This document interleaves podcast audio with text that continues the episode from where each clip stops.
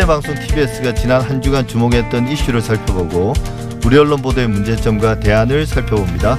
TBS의 창.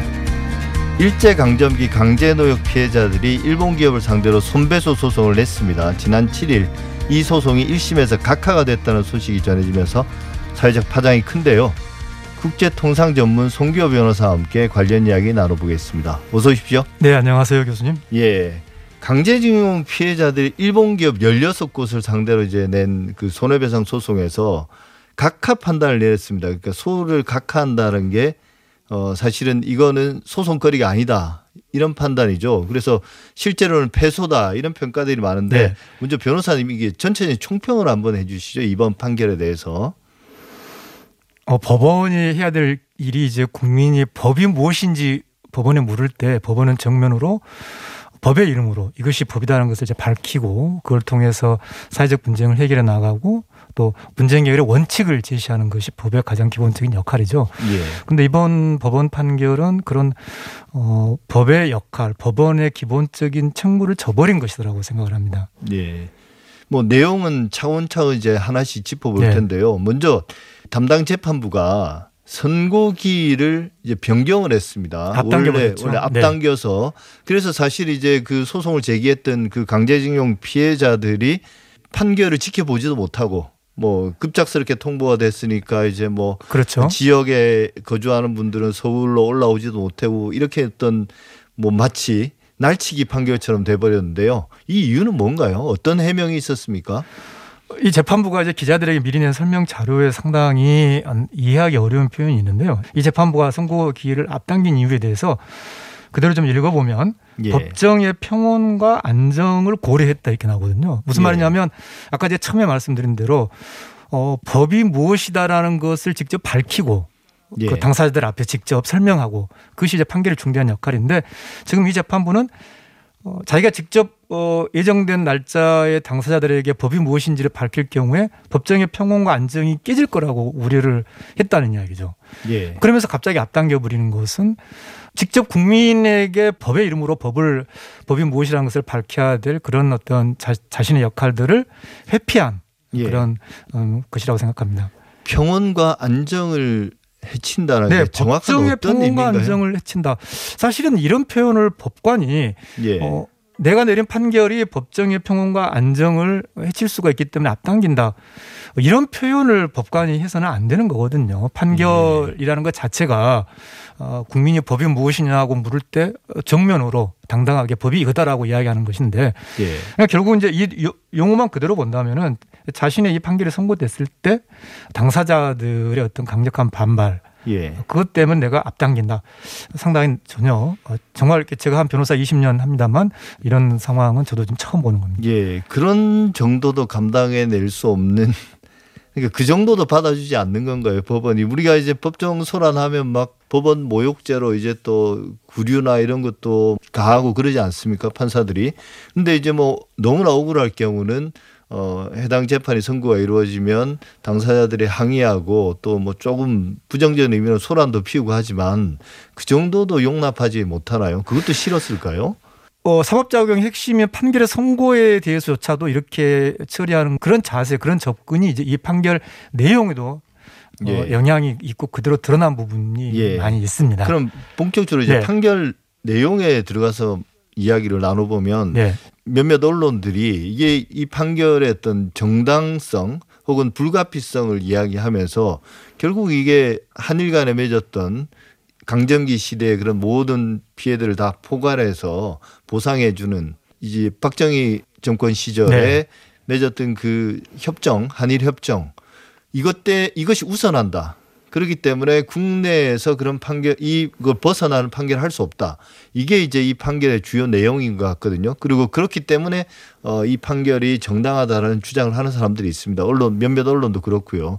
여기 이게 뭐 법리적으로 맞는 말인가요? 그러니까 마치 이제 조약이 있고 그 예. 조약이 우선이고 어, 그 이제 그러다 보니까 이번 판결은 어쩔 수 없는 게 아니냐. 마치 예.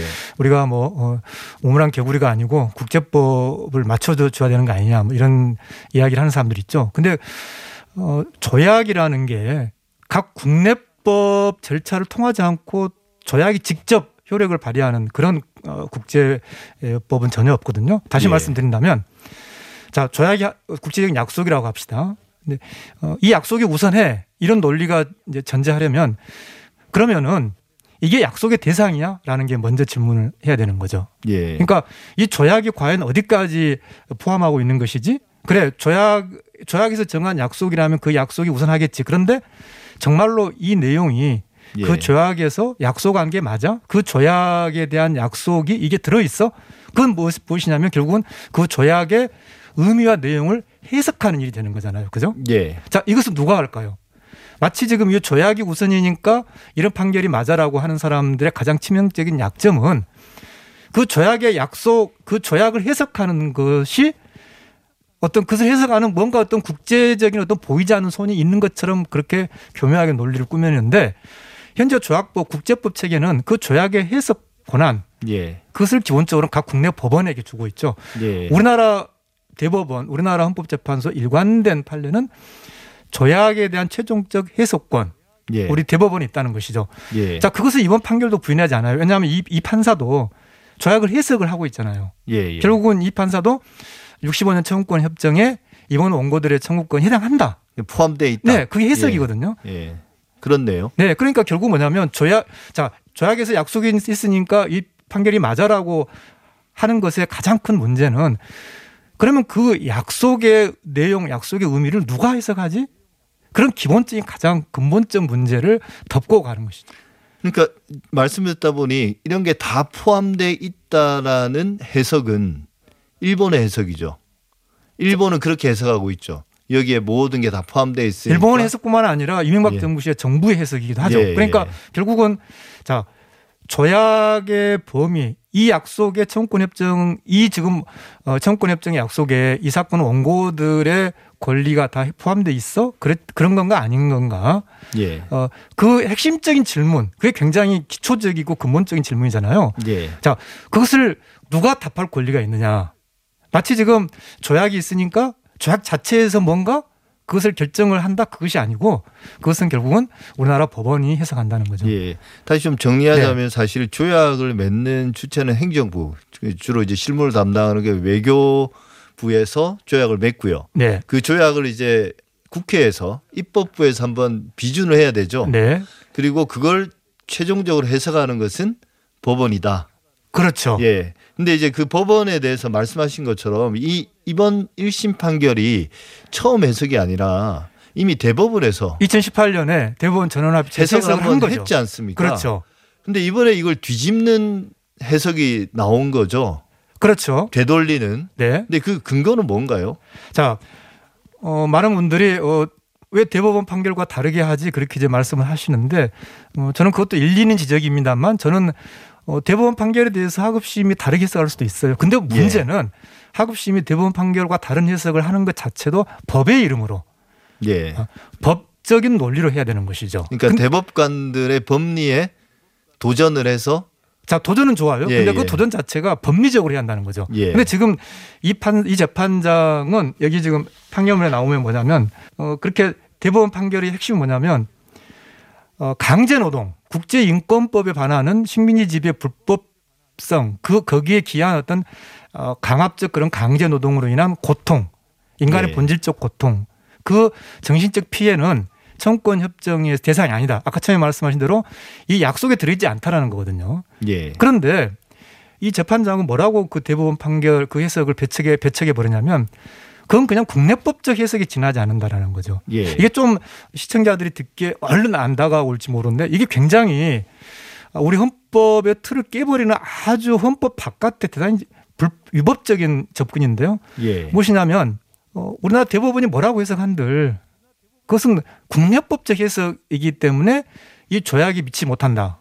예. 그러면 결국은 아까 처음에 다시 이하로 돌아간다면 우리 헌법 체계가 조약에 대한 최종적 해석권을 대법원에 주고 있는 것을 정면으로 부인하는, 부인하는 것이죠. 예. 그러니까 대단히 위법적인 방식으로 대법원의 법리에 어떤 돌을 던졌다고 그럴까요? 예. 근데 사실 그 TBS 라디오에서 이제 지난 수요일에 네. 이 내용을 가지고 또 판사 출신 의원을 모시고 이제 네.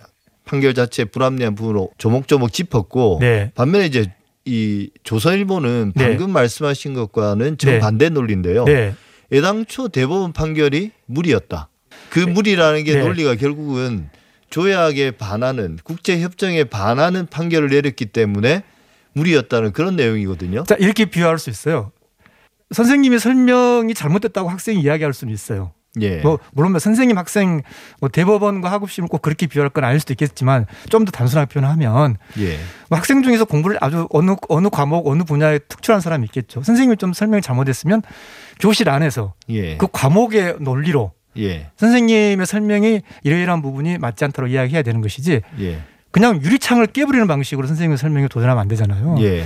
어, 아까 이제 다시 그 조선일보 이야기로 돌아간다면 그것은 가장 기본적인 우리 헌법 체제에 대한 부인이에요. 뭐냐면 그 조약이 어떤 내용, 다시 말해서 이 청, 이 원고들의 청구권이 그 조약에서 약속한 청구권에 해당하는가 해당하지 않은가를 우리 법원이 판단할 수 없다는 거잖아요. 그렇죠. 네, 조약이 이렇게 됐으니까 이것과 틀린 대법원 판결 잘못이다. 그러면 자 조약이 그렇게 됐다는 걸 누가 판단하는 거죠? 그걸 이제 결국 우리나라 법원이 해야 되는 건데요. 그렇죠. 현재 국제법 체계에서는 그 어떠한 조약도 예. 각 나라의 국내법의 편입, 국내법의 해석을 통하지 않고서 직접 조약이 미치지 않거든요. 예. 사실 이게 제가 반복해서 이런 네. 질문을 드리는 게 이게 얼핏 들으면 그 말이 상당히 설득력이 있어서 뭐 변호사님의 상세한 해설을 듣지 않으면 그 말이 맞는 것처럼 들리거든요. 아니 국제적으로 약속을 했는데 이게 또 시간도 많이 흘렀는데 이제 와서 그 조약에 반하는 협정에 반하는 어떤 소송을 건다는 게 말이 돼?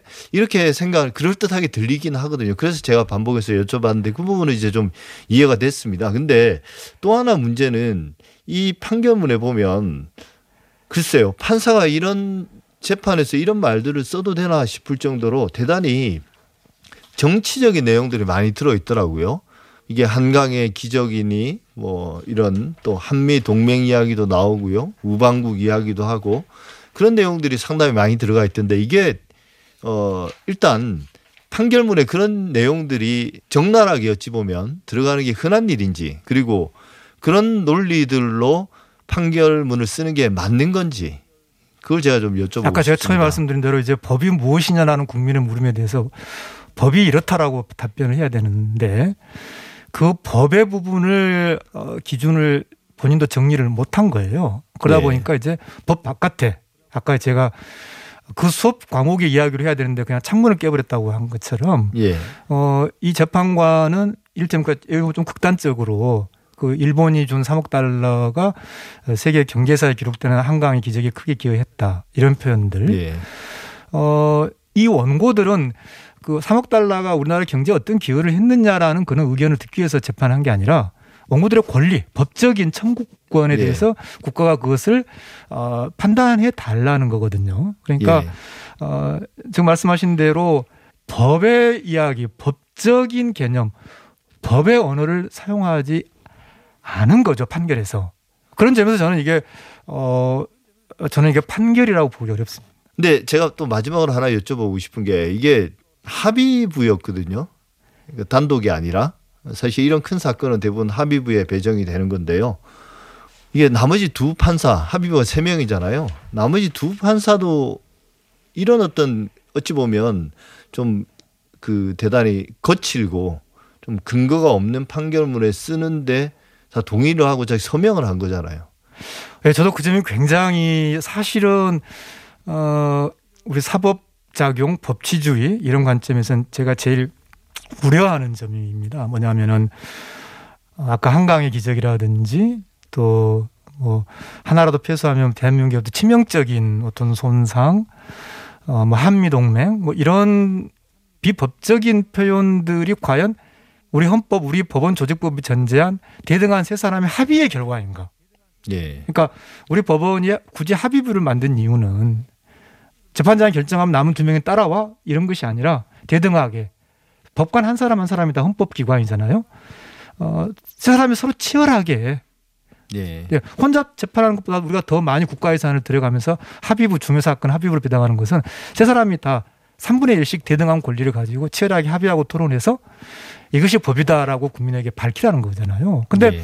이러한 판결문이 과연 그런 합의의 소산인가? 그런 점에서 저는 어 현재 우리나라 합의부가 사실은 재판장의 그런 전행적인 운영 어, 그런 문제가 저는 이 판결에도 들어있다고 생각을 하고요. 한 가지 좀 더 제가 좀 추가해서 말씀드리고 싶은 게 지금의 상황 이런 문제에서 조금 아쉬운 것 중에 하나가요. 이번 판결을 판결이 대법원 판결하고 약간 다른 점 중에 하나가 대법원은 국제인권법에 관한 그런 강제 노동에 따른 본질적인 고통, 즉 위자료 예. 청구권만 청구한 사건이거든요. 근데 예. 이 사건은 임금까지 같이 청구가 돼 있어요. 예.